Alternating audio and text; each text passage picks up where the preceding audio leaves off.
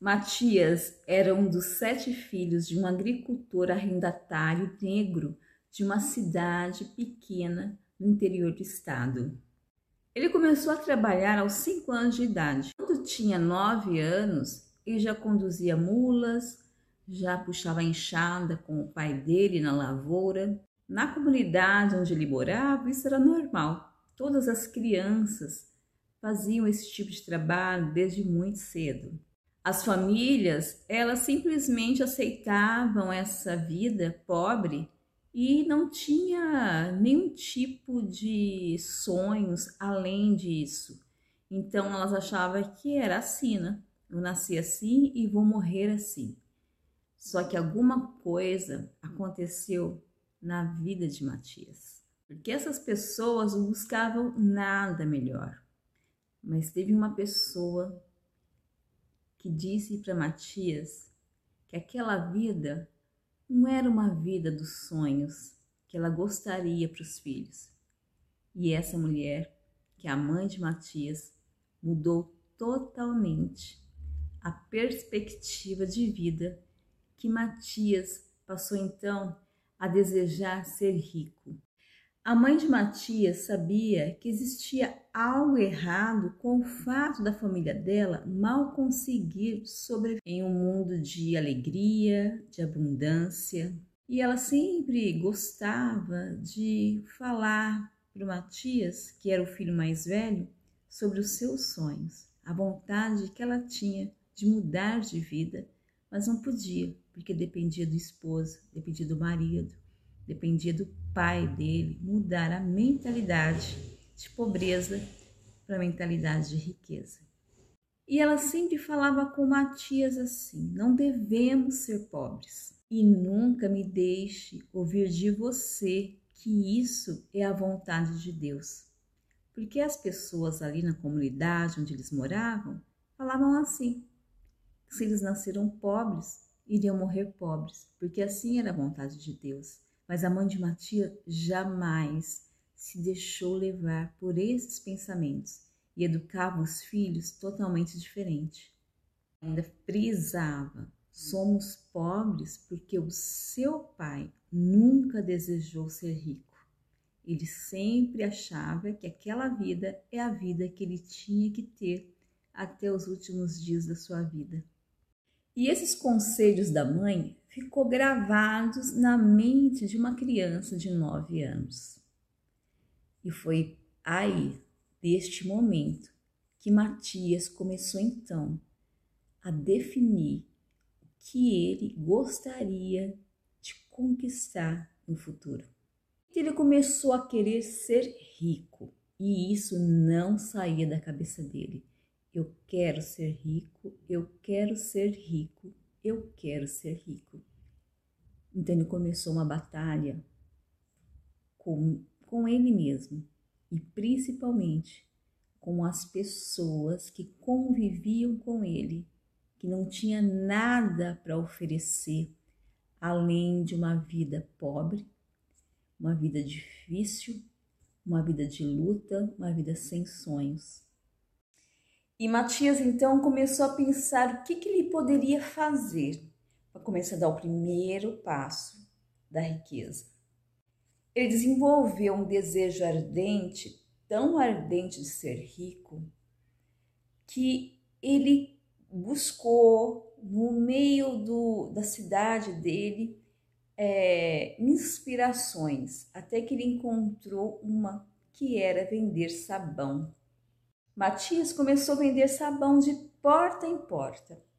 E com 12 anos, juntando, economizando esse dinheiro, ele decidiu fazer algo ainda maior. Ele descobriu que um empresário estava vendendo uma fábrica. É claro que nesses 12 anos, Matias só conseguiu economizar 250 mil reais. E a fábrica custava 500 mil reais, o dobro daquilo que ele tinha em mãos para oferecer. Mesmo assim, ele não desistiu. Nesses 12 anos trabalhando como vendedor de sabão, Matias conquistou respeito e admiração de muitas pessoas, muitos homens de negócio. E com isso ele conseguiu levantar parte do dinheiro com amigos, com investidores, com alguns empresários, comerciantes. Mas mesmo assim, faltando um dia para completar o décimo dia que ele havia acordado com o dono da fábrica, ainda lhe faltava 10 mil reais. E ele não sabia mais o que fazer, porque já tinha esgotado todas as fontes, todas as pessoas que pudessem ajudar ele a levantar esse dinheiro. Foi aí que Matias entrou no seu quarto, ajoelhou e orou a Deus. Então Matias saiu, percorreu algumas quadras na rua onde ele tinha conversado com Deus, que iria caminhar, e de repente ele viu um escritório com uma luz acesa e pensou: aquele deve ser o sinal. Agora eu vou precisar ser corajoso e audacioso. Ele entrou no escritório, deu boa noite e já foi falando. Quer ganhar mil reais? O dono da, do comércio assustou e sorriu. Falou assim: Ah, claro que eu quero. Então me faça um cheque de 10 mil reais. Ele falou assim: Como assim? Aí Matias explicou para ele, né, todo o projeto, tudo que estava acontecendo. E como o proprietário, né, o dono da empreiteira, já, ouviu falar de Matias e já conhecia também as pessoas, né, os investidores que tinham emprestado dinheiro para o Matias, ele falou assim: tudo bem, então, eu te faço um cheque de 10 mil reais. Fez o cheque, entregou para o Matias e Matias voltou para casa, todo feliz. No outro dia, ele não só conseguiu comprar essa fábrica que ele tanto desejava, mas também ele conseguiu comprar outras quatro. E foi quando Matias, então, realizou seu sonho de ser rico e muito rico. Só que nisso existe um segredo. Na verdade, existem vários segredos. E qual foi o segredo de Matias? Primeiro, a declaração da mãe. Segundo, a Bíblia trouxe a ele a inspiração que ele precisava para conseguir é, galgar esse sonho dele de se tornar rico. Terceiro, a perseverança, o foco. Ele nunca deixou que nenhuma outra palavra contrária à riqueza entrasse na mente dele. E ele focou no seu desejo de se tornar rico independente como ele ia conseguir. É lógico, um trabalho honesto. Mas ele começou com o quê? Com 10 pedaços de sabão.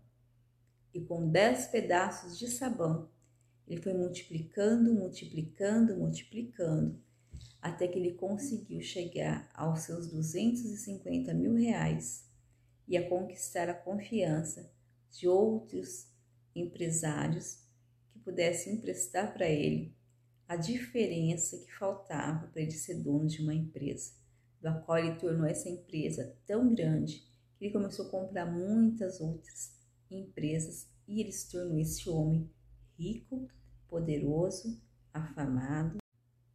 Então, gostaram da história?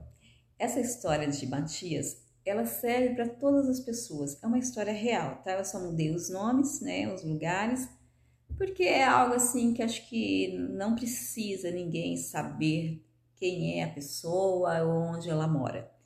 Mas a história é só para nós podermos nos inspirar, porque sucesso qualquer pessoa pode conquistar. Não precisa ser tão rico como Matias desejou ser, ter, ser dono de grandes empresas, de grandes responsabilidades.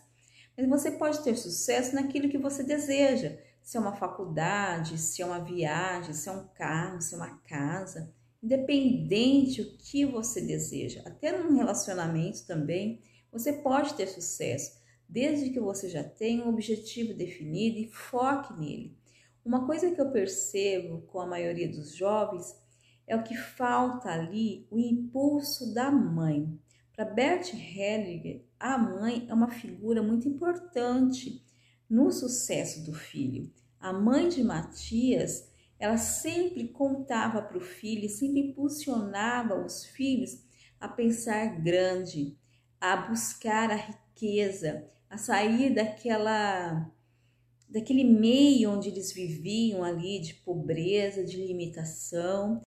A mãe de Matias, ela fez diferença na vida dela e na vida dos filhos, porque ela convivia no meio de pessoas que também tinham a mesma mentalidade do esposo dela, que quem nasce pobre morre pobre. E ela sempre via que não, que aquilo ali estava errado, que existia uma vida melhor, existia uma vida mais abundante, existia uma vida mais alegre. E foi isso que ela colocou na cabeça dos filhos. E o Matias, como sendo o mais velho, o que, que ele fez? Ele foi então buscar essa nova vida para ele. Eu acho que todo mundo precisa sair do estado onde está. Se você não está gostando do estado onde que você está, é você mudar. O que, que você pode fazer para melhorar? É dando o primeiro passo. E Matias, ele precisava se inspirar, porque Matias não tinha nada. Matias não tinha nem dinheiro para comprar o sabão, para ele poder vender. Mas o que, que ele fez? Ele pegou consignado 10 pedaços de sabão que ele sabia que ele venderia né, durante o dia. Ele vendeu os 10 pedaços, pegou o valor, pagou o comerciante e com o outro do lucro ele começou a comprar à vista todo, toda a quantidade de sabão que ele poderia vender naquele dia. E foi assim que ele começou. Eu acho que todo mundo deve começar com aquilo que tem. E o que a história então de Matias veio para nos ensinar? Primeiro, a questão da mãe, que a mãe é a figura que ela impulsiona o filho para o sucesso. Eu vejo mães que, em vez de apontar as qualidades dos filhos, não, elas apontam os defeitos, achando que o filho vai ficar com raiva e aí vai mostrar para ela o quanto ele também é bom. Esquece, mãe. O filho, quando ele recebe da mãe qualquer palavra, qualquer conselho que seja negativo, ele vai se sentir inferior. Ele sempre vai acreditar que tudo o que ele faz, ele não é merecedor de um elogio seu. Então elogia pequenas coisas que seus filhos fazem, para que eles possam pegar dessas pequenas coisas e multiplicar por coisas ainda maiores e melhores. Então não aponte defeitos, aponte qualidades. O segunda é, uma segunda questão do, desse vídeo, dessa história, é a questão da Bíblia. A Bíblia contém vários livros para todas as áreas de relacionamento, financeira, profissão, de amizades. Espero que vocês tenham gostado dessa história e nos vemos na próxima semana, tá? E durante a semana eu vou estar sempre postando algumas técnicas para vocês, tá bom?